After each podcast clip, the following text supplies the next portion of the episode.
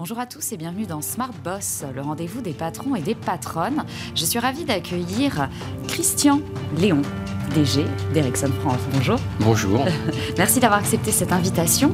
Alors, au menu de l'émission, une première séquence, David rencontre Goliath, où tu vas faire face à une start-up et vous allez parler de vos sujets en commun. Ensuite, on aura l'interview en coulisses, où vraiment on va, pas- on va plutôt parler de, de quotidien et des différents moments de ta vie de dirigeant. Oui.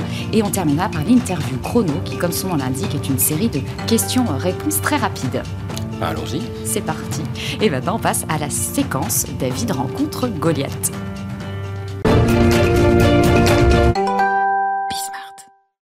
Et la start-up qui va te faire face, c'est Piconto, donc une solution qui digitalise les opérations et instructions de travail. Donc je suis ravie d'accueillir son PDG, Emmanuel Toulis. Bonjour, merci pour euh, l'invitation. Bah, merci à toi. Alors déjà, qui est David, qui est Goliath? Tu m'as fait la blague en antenne, mais bon. Oui, ça dépend de quel point de vue on se place. Mais bon, d'un point de vue business, voilà. Il y a pas Ericsson. photo. Bon, écoute, est-ce que tu peux me dire, Emmanuel, qu'est-ce qui se cache déjà un peu derrière euh, ce que, alors, ce que j'ai dit opération, instruction de travail Est-ce que tu fais Oui, tout à fait. Picomto, c'est une solution SaaS qui est à destination des euh, industriels pour digitaliser euh, leur savoir-faire euh, de production et de, de maintenance. On a pour vocation de remplacer euh, tous les, les tonnes de papier, les classeurs papier qui sont euh, obligatoires dans les, dans les usines. Quand on a une certification qualité, on doit euh, mettre en place des procédures et des modes opératoires pour décrire ces processus. On remplace en fait tout ça en donnant une plateforme qui permet de- d'utiliser le multimédia, l'interactivité, pour que ces modes opératoires deviennent plus un centre de coût, mais un réel centre de profit pour pouvoir former les opérateurs en autonomie et les assister en fait au quotidien, donc dans les tâches de maintenance et, dans les tâches de, de production. Donc voilà, on, est, on a suivi un peu la même chose que les recettes de cuisine. Il y a, il y a 15 ans ou 20 ans, c'était du texte. Il fallait déjà être un expert pour pouvoir faire des gâteaux. Aujourd'hui, euh, on a des équipements qui pèsent à notre place, euh, qui vont nous guider pas à pas. On fait exactement la même chose avec les modes opératoires. On vient juste se connecter aux machines, euh, aux équipements en temps réel, rajouter euh, l'IA, rajouter euh, toute la partie euh, réalité mixte. Donc on arrive vraiment à guider pas à pas et à, et à faire faire des tâches à des opérateurs qui sont pas forcément formés, donc qui peuvent se former en autonomie. Euh, Exemple là, de deux, trois tâches, par exemple? Alors par exemple, ça peut être de la fabrication des avions chez euh, Airbus, euh, tout simplement. Donc euh, toutes les aérostructures, par exemple, sont fabriquées avec Picomto. Ça peut être pour la marine nationale des, tâches d'expertise à distance entre les différentes bases, donc avec des checklists et avec l'utilisation de la télémaintenance, qui est un module de, de, Picomto. Et ça peut être chez un, un très grand groupe chimique des checklists de maintenance et des checklists de démarrage de production, tout simplement, donc de lignes complètes. Est-ce que tu connaissais Picomto avant Non, mais euh, on vient juste de, se présenter. Le- les, cas d'usage sont vraiment intéressants. En fait, ce qu'on voit, c'est. euh, en fait, nous, on adresse d'un point de vue Ericsson l'aspect connectivité dans, les industries avec de la 5G, de la 4G. Mais en fait, euh, on voit aussi en fait, des, expertises en termes d'intégration sur des verticaux. Et derrière, en fait, cette, plateforme qui permet de connecter les, cas d'usage et avec de la connectivité, je pense que c'est- essentiel dans les industries pour apporter ce- ces solutions concrètes. Franchement, enfin, les, les- les- c'est vraiment c'est du concret, ça, ça fonctionne, c'est en production et ça c'est important. C'est pas c'est pas fait. des trials, ouais. Tout à fait, ça fait oui, 10 ans qu'on existe et, euh, et maintenant, enfin, par exemple, Airbus, c'est plus de, plus de 4 années. Mais on a aussi besoin de vous. Alors nous, on vous connaît un peu puisqu'on utilise certains de vos produits avec votre marque Cradle Point. Euh, C'est c'est Bouygues qui nous avait mis en relation. Et pour nous, c'est très important puisque pendant des années, on a mis beaucoup d'argent dans notre roadmap pour pouvoir euh, permettre à nos clients de travailler en totale autonomie et d'être déconnectés des réseaux. Mais aujourd'hui, avec les usages modernes, on a parlé de l'intelligence artificielle ou de la réalité mixte, on est obligé d'être connecté dans les usines. Et si on veut une connexion outdoor, euh, indoor qui soit efficace, euh, il faut euh, des produits en fait pour nos clients qui permettent de, de le faire. Donc ce partenariat avec avec Point sur la sur la marine nationale, par exemple, permet du coup de d'amener cette connectivité un peu partout dans l'usine, à la fois à l'intérieur et à l'extérieur, ce qui permet du coup d'élargir complètement les cas d'usage qu'on traite avec avec Picomto. Pour l'intelligence artificielle, on peut pas embarquer ça dans une tablette, il faut des serveurs puissants et il faut à un moment donné un canal entre les deux et c'est ce que- c'est pour ça qu'on a besoin de vous. Et, euh, Il y, a- il un autre aspect, donc il y a le, on va dire la connectivité avancée, justement pour, pour tran- transférer énormément de, de- de données entre l'utilisateur et puis on va dire le edge. Mais il y a aussi l'aspect sécurité, il y a l'aspect euh, être capable de livrer le service quoi qu'il arrive euh, dans des situations, dans des, dans des contraintes industrielles. Et c'est là où on apporte de la 5G typiquement qui a été conçue pour ce type de, pour ce type de cas d'usage. Et Aujourd'hui, tout le monde veut un peu sa 5G privée dans les entreprises ou pas?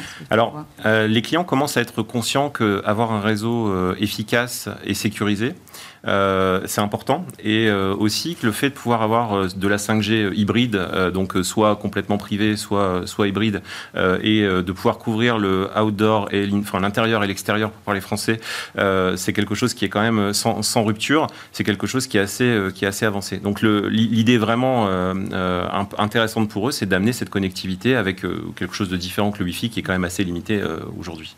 Tu confirmes Je confirme. C'est en fait il y a les, cas d'usage, on voit les deux. En fait, il y, a, une notion de résilience, une notion de, sécurité où c'est vraiment un réseau privé ou un réseau hybride ou un réseau, virtuel. Il y a aussi une notion de, temps pour apporter en fait la solution euh, avec une avec on va dire une tranche hybride. On peut apporter cette connectivité, très rapidement. Quand les cas d'usage évoluent, on a besoin de, on va dire, de situations plus extrêmes en termes de connectivité. À ce moment-là, on peut passer en réseau euh, privé. Donc c'est pas pour moi, c'est vraiment complémentaire. Je vous confirme ce que, ce que tu disais. Ouais. Il y a des nouveaux usages, nouveaux besoins là, de la part peut-être de, vos clients là, qui émergent? Oui, euh, alors il y, a une grosse, il y a une grosse tendance de fond sur les outillages connectés. Euh, par exemple, les, les, visseuses connectées pour justement, euh, encore une fois, diminuer le risque d'erreur. C'est-à-dire qu'on revient à ce qu'on disait sur les recettes de cuisine, c'est de, de s'arrêter, enfin de pouvoir directement, au fur et à mesure d'un déroulé opératoire, on est en train de monter des pièces dans un avion, de serrer au couple avec le bon couple, donc de pouvoir directement de l'instruction et de la tablette aller envoyer le couple à la, machine. La machine va pouvoir serrer au couple et, récolter euh, de la part de la machine toutes les données qui vont permettre de faire du rapport automatique, de l'amélioration continue, mais aussi euh, tout simplement du, rapport euh, quand on est, enfin, pour pouvoir livrer la pièce finale. Donc ça, c'est une grande tendance de fond. Et l'intelligence artificielle aussi, nos clients aimeraient bien pouvoir avoir des, chatbots un peu partout qui les aident et qui font tout tout seuls. restent les problèmes de sécurité, puisqu'on a parlé, hein, la cybersécurité, c'est très important pour nous. Aujourd'hui, quand on utilise ChatGPT qui est à la mode, qu'est-ce qu'on fait des données, qu'est-ce qu'on envoie comme données propriétaires du client euh, dans, enfin, tout simplement euh, chez OpenAI. Euh, ça, c'est vraiment des aspects qui sont, qui sont très importants et sur lesquels on n'a pas encore beaucoup de, choses qui existent en Europe et, en France. Donc il y, a, il y, a, vraiment ce besoin important. Je pense que les aspects privés aussi emmènent dans l'industrie des choses intéressantes. Reste la limite de la sécurité, de ce qu'on va pouvoir faire, de ce qu'on va pouvoir faire réellement avec ces données. Pareil sur l'IA. Bah alors pour l'IA, je pense que enfin, dans l'usage de l'IA dans un, dans un secteur industriel, en fait, de faire tout le, tout le processing au niveau de, de l'utilisateur, c'est hors de prix, en fait. Il y a beaucoup trop d'informations à, à, gérer à processer. Et donc l'intérêt, c'est justement d'avoir cette connectivité et de faire le processing au niveau de, bah, dans l'entreprise, euh, au niveau de l'edge. Euh, L'IA, c'est pas nouveau. Ça fait des années qu'on utilise de l'IA. Ce qui est intéressant, c'est justement les large language models qui ont été donc le chat GPT. Donc c'est une des variantes. Ça, ça devient intéressant en termes d'assistants. Le besoin en connectivité, les cas d'usage que vous apportez, alors là, bah, c'est un effet, on va dire, démultiplicatif. Oui, on pourra l'intégrer, enfin vous allez l'intégrer, j'imagine. Oui, tout à fait. La, vision dont, dont, vous parlez, euh, l'IA sur euh, l'analyse d'image existe déjà depuis euh, longtemps. Nous, ce qu'on a essayé d'amener aujourd'hui, c'est d'utiliser justement les modèles modernes pour pouvoir les transposer dans des tablettes. Ne plus avoir des équipements lourds avec des PC en edge, comme, comme, comme tu le disais, en bord de ligne, avec des caméras fixes et des usages qui sont limités. De ramener ça sur les tablettes, mais du coup de déporter tous les calculs dans des centres de, data qui sont plus éloignés. Et du coup, là, on a besoin de, transmettre la data entre les deux de façon avec des flux importants. Euh, et on, voilà, on a besoin d'efficacité dans les communications. Merci beaucoup Emmanuel. Bah, merci à vous pour l'invitation. Euh, dans l'émission et tout de suite on passe à la séquence en coulisses.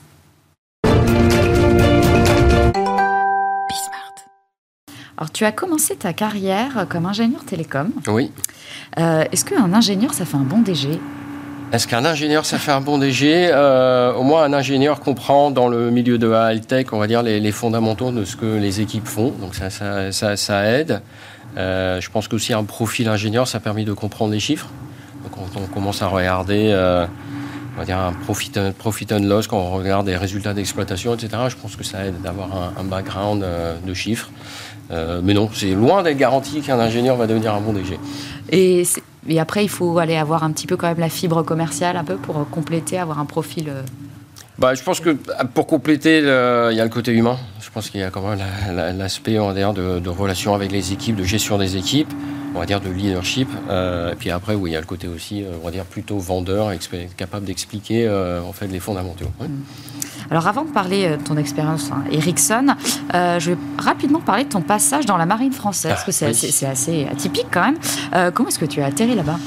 Alors en fait, c'est euh, bah, pour en revenir à l'école d'ingénieur, en fait, il y avait une passerelle euh, en sortant d'école d'ingénieur où on pouvait passer. euh, donc j'ai passé quelques mois à, à l'école navale à Brest euh, pour justement avoir un équivalent avec un diplôme euh, de- d'officier de, navigation dans la, marine nationale.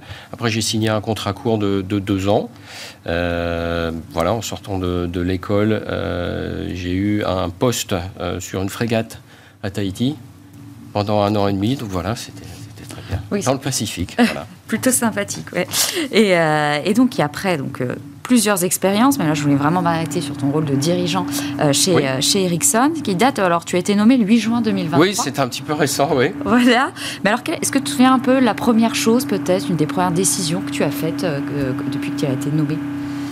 Alors donc c'est effectivement très récent. La, première décision, c'est de, euh, de, changer en fait la façon dont je communique avec euh, les équipes, des choses euh, des choses très concrètes. Par exemple, donc on rassemble les équipes.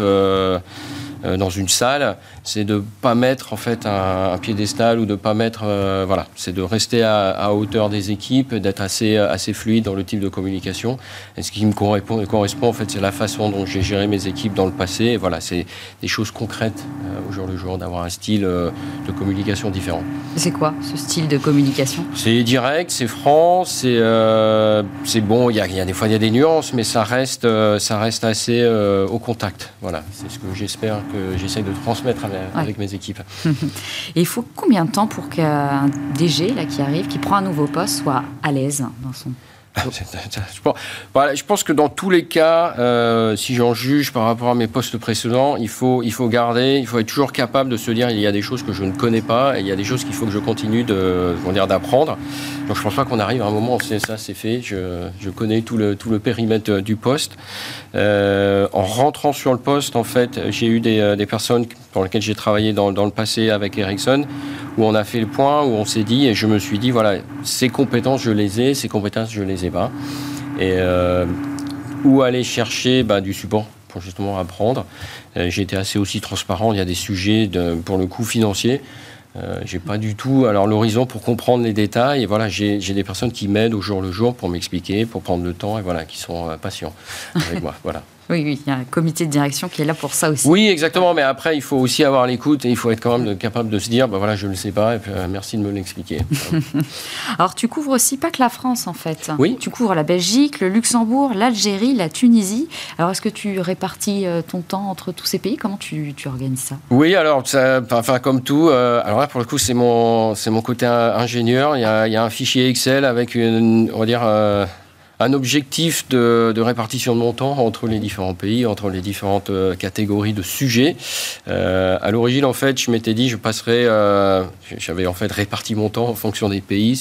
J'y suis pas vraiment, mais l'idée, c'est effectivement de, de passer du temps dans chaque pays, euh, au contact avec, avec mes équipes. Ouais.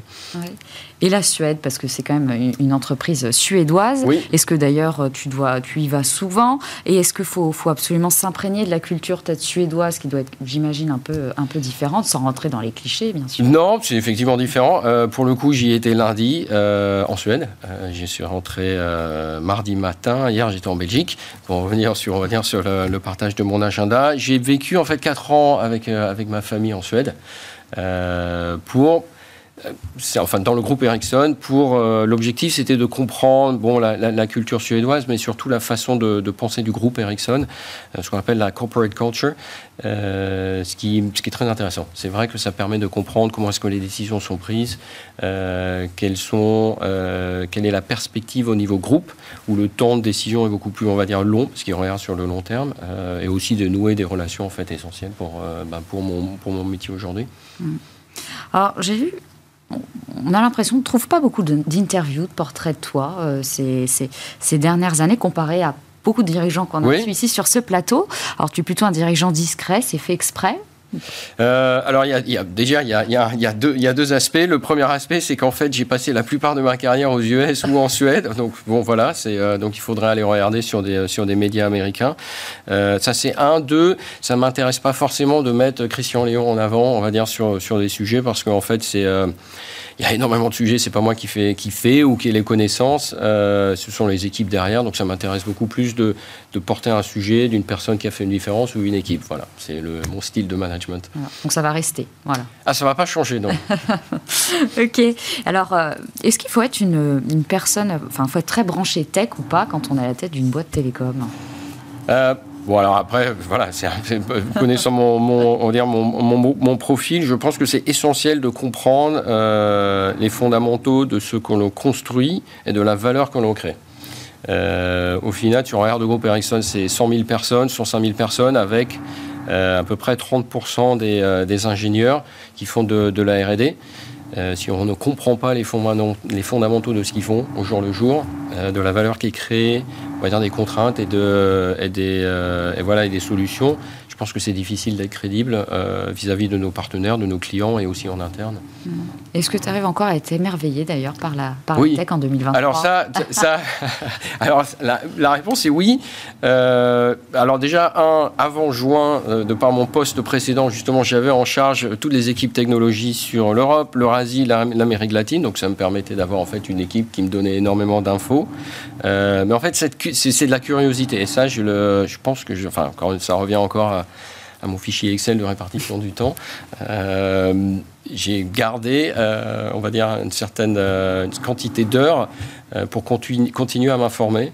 et ça, c'est plus de la curiosité. Voilà. Hmm. par exemple, il y, a, un blog Ericsson qui est publié toutes les semaines avec des, avec de la, avec des sujets très high-tech que, je m'efforce de lire toutes les semaines. Et en général, je ne comprends pas, donc j'appelle des gens pour essayer de, voilà, d'avoir un petit peu plus de, de voilà, de comprendre. Alors, on a trouvé des, photos de, toi à Rome dans une salle d'escalade avec des collaborateurs. Alors déjà, pourquoi l'escalade Et après, pourquoi le faire avec ses collaborateurs? Alors là, pour le coup, ça revient exactement à mon style de management. Euh, donc c'était sur mes équipes précédentes. Rome, euh, je crois que le sujet, c'est tous les chemins mènent à Rome. Euh, donc c'est la première fois que je rencontrais mes équipes physiquement. Euh, en présence, pardon, euh, parce que je suis arrivé pendant le Covid dans mon poste précédent, en janvier 2020. Donc, j'avais jamais vu mes équipes euh, qui étaient à travers le monde. et donc, on s'est réunis pour la première fois à la fin du Covid à Rome. Et donc, c'est la personne qui était dans mes équipes en, charge de l'Italie et de toute l'Eurasie qui a organisé l'événement. Et, un des thèmes, c'était de se dire, c'est juste à côté du Colosseum. et un des thèmes, c'était de se dire, voilà, on va, on va aller aussi comprendre, la, visiter des musées, mais regarder en fait la culture. Voilà, donc ça c'était le thème à Rome. Euh, à Paris, ça c'était la deuxième réunion d'équipe. Euh, là, c'est la personne en charge des équipes en France euh, dans mon organisation, qui est un sportif avéré, et qui nous a dit on va faire de l'escalade. C'était voilà, je me dit bah pourquoi pas. Et donc moment très intéressant parce qu'en fait, il y a en fait un je crois qu'il était champion du monde euh, d'escalade, qui est venu en fait nous expliquer sa façon de gérer les risques, sa façon de, de se préparer. Et du coup, en fait, en équipe, on s'est aussi préparé, on a appris des, euh, bah, des techniques. Voilà, donc c'était aussi une façon euh, très concrète voilà, de, de, créer du lien dans les équipes. D'ailleurs, tu, tu en fais toi du sport à côté, parce que alors pareil, pratiquement tous les dirigeants qu'on reçoit sont des mordus de sport. Ah, oui, non, oui, non, oui, non, non. Alors, euh, bon, peut-être hein, d'un point de vue personnel, en fait, j'ai quatre enfants qui sont pas, qui, sont toujours assez jeunes. Donc, euh, je passe énormément de temps avec ma famille. En termes de sport, c'est plutôt de l'entretien plus que du des sports extrêmes. Si j'ai le temps, j'aime bien faire euh, des sports nautiques, voilà. Et, d'ailleurs, sur ce temps, comment on s'organise quand on est DG comme ça d'une très grosse boîte? On s'organise. Il, y, a une chose importante, c'est quand, euh, quand je prends, comment dire, quand je suis en famille, en général, le téléphone n'est pas posé à côté de moi. En général, il est posé quelque part dans la cuisine et, euh, il est pas, il est en mute. Euh, j'essaye, de, j'essaye de compartimenter. Par contre, le contraire, c'est quand je travaille, je travaille. Donc voilà, j'essaye de prendre la plupart de mes week-ends. Voilà. C'est déjà, c'est déjà très bien. Et je parlais des, des collaborateurs qui utilisaient du sport. Est-ce que aussi, d'ailleurs, tu es, tu es peut-être particulièrement proche ou pas des, ingénieurs, des profils tech euh, voilà, Est-ce qu'il y a un lien par, euh, un peu plus fort peut-être en tant que Oui, alors après, le, le risque, c'est justement de créer une équipe à son image et de se retrouver en fait avec euh, que des ingénieurs qui ont fait la marine nationale. Pour le coup, c'est, pour le coup, c'est pas le cas, mais et ça... euh, c'est quelque chose que j'ai appris quand j'étais euh, aux US, euh, dans, dans, mes, dans, mes, carrières précédentes. En fait, j'avais des, des, profils, dans je ne le savais pas, en fait, des profils de non-ingénieurs non dans, mes équipes. Et, je trouvais c'est très intéressant leur, perspective, leur façon d'apporter des sujets vraiment, on va dire, d'une façon différente de penser que. Et en fait, je me suis rendu compte qu'ils avaient on va dire, un background différent. Euh, et là, je me suis rendu compte que bah, c'est vraiment essentiel euh, dans, dans, une cohésion d'équipe d'avoir, euh, on va dire, de la diversité, mais surtout en fait en termes, en de diplôme, d'études ou alors de, de, passer. Voilà, pas juste des ingénieurs. Mm. Parce que là, on a un risque, c'est qu'on va tous réfléchir de la même façon, ce qui n'est pas forcément la meilleure. voilà. alors, tu as fait une partie de ta carrière hein. Tu disais aux États-Unis. C'est ce que tu aimerais justement diriger peut-être une filiale peut-être américaine d'une boîte française ou une boîte américaine? Est-ce que ça te plairait? Oui, mais c'est pas forcément. Alors là, comme je viens de prendre mon, poste en juin, c'est pas forcément la première chose à laquelle je réfléchis, pour être honnête. Euh, il y a des. Après, on m'a souvent posé la question. On va dire euh, la façon de travailler aux US, la façon de travailler en Suède, la façon de travailler en France. Alors, pour le coup, c'est différent. Euh, je pense que c'est important. Il n'y a pas de, de, mieux ou de moins bien. Enfin, c'est voilà, il y, a des, il y a des points complètement différents. c'est important de savoir s'ajuster, mais c'est aussi important de garder en fait la personne que je suis en termes de, en termes de leader, en termes de DG, euh, reste la même, mais avec des ajustements, des ajustements par rapport à la culture derrière. Mais travailler dans un écosystème en France, aux US, en, Suède, ça m'a énormément plu. Après, il y a des, voilà, il y a des nuances. Ouais. C'est pas le même management, c'est pas le même Christian. Oui, enfin après on reste. Non, il y a les fondamentaux restent. Euh, le style, on va dire euh, assez direct, la transparence, ça, ça, ça, ça change pas. Ouais. Alors, et d'ailleurs, j'ai lu que tu pensais en anglais parce que ta femme est américaine. Ah, suite, oui. Eh oui. Eh ben oui. Euh, est-ce que tu parles anglais au bureau ou pas oui, avec des collaborateurs Oui, et puis déjà, donc à la maison, je parle euh, en anglais. Euh, alors, ok, bon, pour l'anecdote, quand je dans un milieu professionnel, je pense en anglais et je traduis en français si la conversation est en, est en, est en, est en français. Euh, dans un milieu familial, je pense, je, parle, je pense en français. Et voilà, donc après, c'est à voir si je traduis ou pas. Parce qu'il un peu, voilà. D'accord. Et est-ce que tu penses d'ailleurs que, que l'anglais, ça ne devrait pas être la langue un petit peu parlée par tous quand on est dans une multinationale? Est-ce qu'on doit encore parler euh, français? Ouais. Alors, déjà, il y a, enfin, je pense qu'il y a une nuance, c'est qu'en fait, le, L'anglais qu'on utilise dans un contexte, euh, on va dire, multinational business, c'est plus de l'anglais en fait, c'est du, c'est, du English business. Donc il y a énormément de termes c'est plus de l'anglais, c'est plus de l'américain, c'est vraiment c'est assez, euh, c'est assez, euh, c'est assez spécifique. Euh, ça permet de se comprendre, ça fonctionne relativement bien. Après, voilà, quand on travaille en France, on parle 80% du temps en, français, ce qui est normal. Hein. Voilà. Et est-ce que tu t'es là fixé des objectifs? Ça fait quelques mois que tu es DG. Tu as des objectifs peut-être pour aller la première année? Sur un fichier Excel Non, alors, non, je n'ai pas écrit. De... Oui, alors c'est en fait quelque chose que j'ai euh, que j'ai écrit. C'est en fait avec, euh, avec, euh, avec ma chef. On s'est mis d'accord. Voilà les, les, les, les, objectifs sur les, sur, les 12 prochains, sur les 12 prochains mois. Bon, il y a les objectifs, on va dire, en termes de chiffre d'affaires, etc. mais en termes de. C'est aussi de, de changer la culture, d'adapter la culture dans mes équipes. Euh, sur les géographies. Et ça, c'est euh, voilà, avec des choses concrètes sur les 12 prochains mois. Mmh. Et est-ce qu'on peut euh, changer justement la culture, tu disais, d'une très grosse boîte? Est-ce que ça ne doit pas se faire d'ailleurs dès le début? Après, c'est compliqué de la changer. Ça se fait, mais ça prend un temps. C'est pas, voilà, on ne change pas la culture sur un mois, sur un an. C'est typiquement des sites au moins 5 ans, ça se fait. Pour le coup, là, si je parle chez Ericsson, on a, on a ajusté certaines, certains points de notre culture sur les cinq dernières années. Euh, et c'est en cours. Et on voit en fait le progrès, mais c'est pas, c'est dans le temps long. Et c'est pas quelque chose qu'il faut qu'il faut continuellement travailler, qui c'est pas voilà. Mm. Mais ça se fait. Alors tu as dit à plusieurs reprises euh, le mot euh, franc. J'ai remarqué. Est-ce qu'un DG ça peut toujours être franc? Moi, je pense que c'est important de, créer une relation de confiance avec ses équipes. Donc, euh, si on est toujours dans la nuance, euh, sans être clair, euh, je pense qu'on ne peut pas créer des relations de confiance. Il y a des choses, il y a des fois, on ne peut pas le dire. on peut aussi dire qu'on ne peut pas le dire. Voilà. Il y a des fois, il faut, il faut savoir dire, bah voilà, c'est une information que je ne peux pas partager ou c'est une, information que je n'ai pas.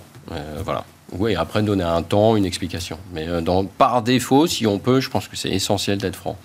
Et, sur la transparence aussi, tu as pas mal répété. Oui, ce qui est, qui est la même notion. ce qui est lié. Est-ce que mhm. quand même on peut être transparent à un moment pour tout avec tous les... Est-ce qu'il y a une limite quand même à la transparence quand on est dans un très grand groupe? Alors après, en interne, c'est essentiel de ne pas, euh, de pas perdre, on va dire, du, euh, du, temps à essayer de comprendre les nuances. Euh, je pense que c'est surtout, vu la, la, longueur des journées et la charge de travail, je pense que c'est important d'être assez, assez direct. En restant, voilà, c'est un, un, aspect professionnel, sans heurter, voilà, il faut rester sur, sur des choses, mettre des nuances si nécessaire, mais en restant transparent. Encore une fois, si on perd la relation de confiance, à ce moment-là, c'est très difficile d'avoir des cohésions d'équipe, d'avoir en fait des équipes qui, euh, qui, travaillent tous dans le même, dans le même but. Et allez, ça fait pas longtemps quand même que tu es là-bas, mais est-ce que tu as déjà un super souvenir en ces quelques mois de... De, de en France? Oui, d'Ericsson en France. Est-ce que j'ai un super souvenir d'Ericsson en France Alors on a fait euh, là, une première réunion d'équipe euh, pour souder les équipes. Euh, c'était en Champagne au mois de juillet. C'était un super souvenir. Voilà, magnifique la Champagne. J'y avais jamais été. tu fais Tahiti, la Champagne. Je vois que voilà. Oui, enfin, oui. des... un peu plus proche quand même la Champagne. oui. Eh ben, écoute, merci beaucoup déjà d'avoir répondu à toutes ces, ces questions euh, sur, sur ta vie. Et puis, on va pouvoir passer à la séquence, l'interview chrono. Chrono. Alors, je ne sais pas si tu sais, mais tu portes le même nom, tu as un homonyme qui est un champion de moto. Est-ce que tu fais de la moto? Ah, Pas du tout. Dans les années 70, oui, on m'en a parlé. Alors, est-ce que tu utilises ChatGPT? Non. Pas du tout, ni au travail ni dans la vie. Euh, non, pour l'instant, je m'en sers pas. Euh, je pense qu'il y aura des cas d'usage, surtout en termes d'assistant personnel. Pour l'instant, non. Est-ce que tu parles une autre langue que l'anglais? Euh, malheureusement non, j'ai appris en fait l'allemand. J'étais, je parlais relativement bien en allemand, mais j'ai tout perdu. Voilà, c'est triste, mais c'est le cas. Alors tu es un peu dans la connectivité 5G. Tu es plutôt allé travailler sur téléphone, PC, tablette. Tu as tout? Plutôt, euh, plutôt PC, euh, après en téléphone parce que en, termes de, de, va dire de, mobilité, mais le plus possible sur, euh, sur PC. Est-ce que tu peux me citer une entrepreneuse ou une dirigeante française que tu apprécies, qui, qui t'inspire? Française Oui. Alors là, j'en ai plein de plutôt côté américain qui parle français. Allez, tu peux. Allez, c'est c'est une personne pour laquelle j'ai travaillé quand j'étais aux US avec Ericsson qui est maintenant chez un groupe qui s'appelle euh, Verizon. C'est un opérateur de télécom aux, US et s'appelle euh, Rima Crashy. Elle est d'origine euh, québécoise. elle est vraiment, c'est vraiment une personne que je respecte énormément et qui a une, une carrière vraiment impressionnante. alors, est-ce que tu es plutôt bureau ou alors télétravail? c'est un vrai sujet dans mes équipes. Alors en fait, pendant, pendant plusieurs années, j'étais plutôt télétravail parce que, euh, de par mon poste précédent, maintenant c'est plutôt bureau. Euh, ça permet aussi de rencontrer mes propres équipes. Donc voilà. Mais, euh, mais je pense que la balance entre les deux est, est, intéressante. Mais il faut passer du temps au bureau parce qu'il faut passer quand même du temps pour se voir. Et l'application que tu utilises le plus? Teams. D'un point de vue professionnel. D'un eh ben, point, euh, point, de vue personnel, euh, pas, pas forcément. C'est plutôt WhatsApp ou des choses comme ça. Et alors, tu es plutôt LinkedIn, Instagram ou TikTok? Euh, LinkedIn. j'ai pas, non, j'ai pas TikTok et j'ai pas Instagram, donc voilà.